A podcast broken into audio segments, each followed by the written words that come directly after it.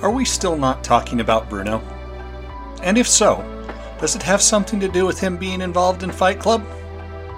Just wondering. Welcome to the Strive Seek Find podcast. I'm your host, Chance Whitmore. Thank you for tuning in. I'm grateful for each and every one of you. This is my final episode of my second season. I've been at this for two years now. Podcast has gone through a metric ton of iterations. At times it's come easy, at other times it's been a struggle. And honestly, that's okay. You got to have those struggles in life. As I record, today is June 19th, Father's Day. It's Father's Day.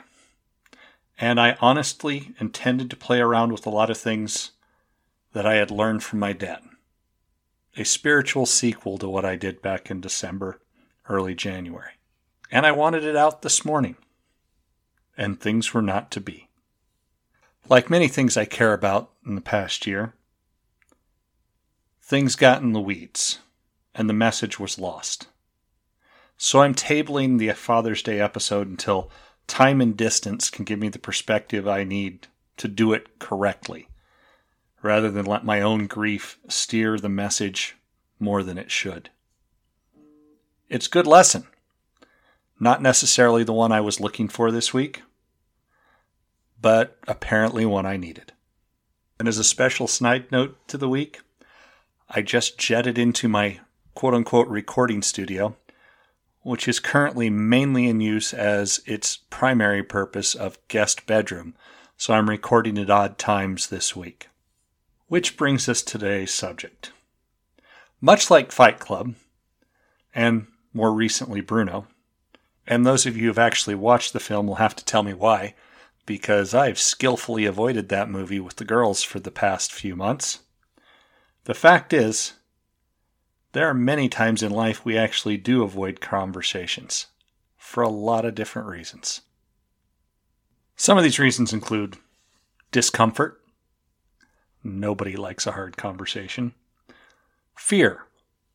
Don't want to upset the person you're involved in or fear their actual reaction to protect someone else physically or their feelings, and trying to find an appropriate time.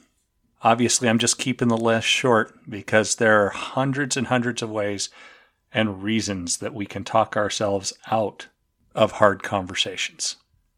And many times we're not even completely aware of our real reasons why we're avoiding them. Instead, we use the great tool of lying to ourselves and rationalizing things into a more convenient or palatable form. There's just not enough time in the day. I'll do it later. I've got to get this done. I'm busy. It will make things worse, and why should I do that? And once again, pick your poison, pick your rationalization. It can even be, it's really not that important. It'll get better without me having the conversation and looking at my reasons and my list of rationalizations, I realize that these tend to work both in our personal and professional spheres. In other words, you can use these interchangeably at home or at work to avoid having a conversation that you need to have. For example, a parent delaying having the talk with their sons and daughters because they're not comfortable with the subject matter. Or in my case, screaming not it at my wife and running from the room. And never mind the fact that by the point that you're giving the talk, your kids have a ton of knowledge that they've gleaned from really bad sources and need some really good sources. But please, we all need to wait longer. Or we avoid having a hard conversation with our spouse because it makes that precious evening time uncomfortable or worry that they'll be angry with you. It's always better to let our resentment build rather than deal with the subject matter. I apologize, I'm feeling a little sarcastic today. It doesn't help. It obviously hurts us. But you get just a touch of momentary relief by avoiding the subject. Just one personal experience from a long, long time ago, from a lifetime far, far away. A personal experience.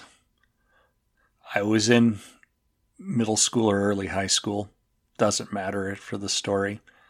And I was disappointed, we'll call it, by a coach's decision and frustrated by it.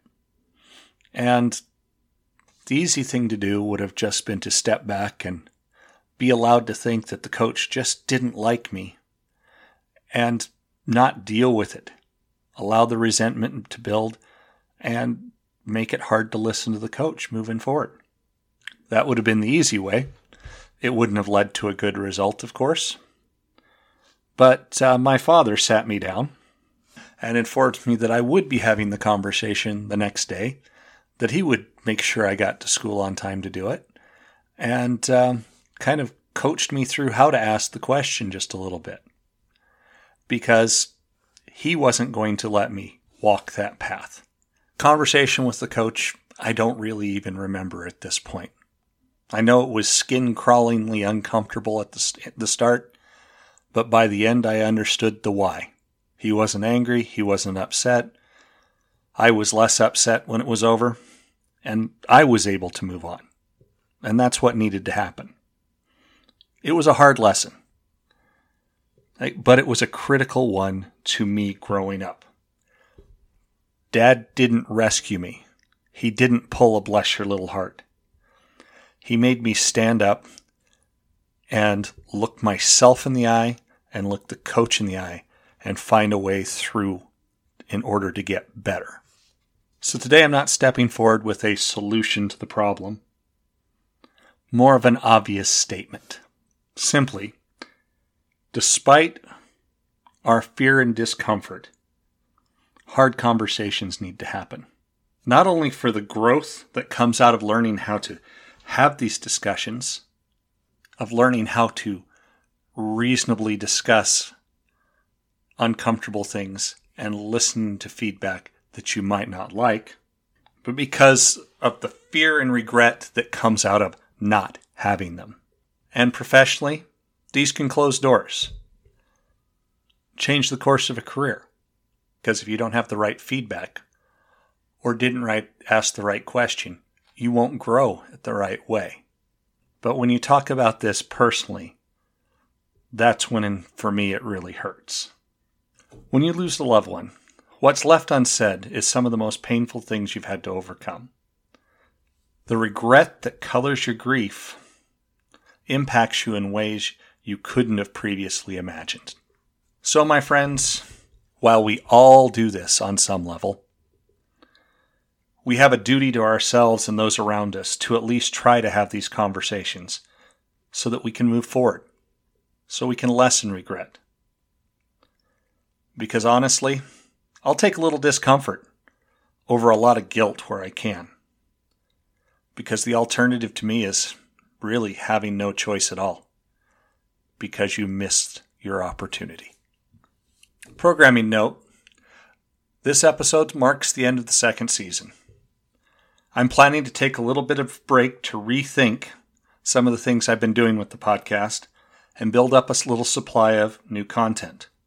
I'll still be around, and there will most likely be an episode or two, but my regularly scheduled episodes will be on hold for a while, as I'm considering working on some of the changes I'd like to make. As always, I'm open to ideas. Please send them my, my way the email link is in the show notes.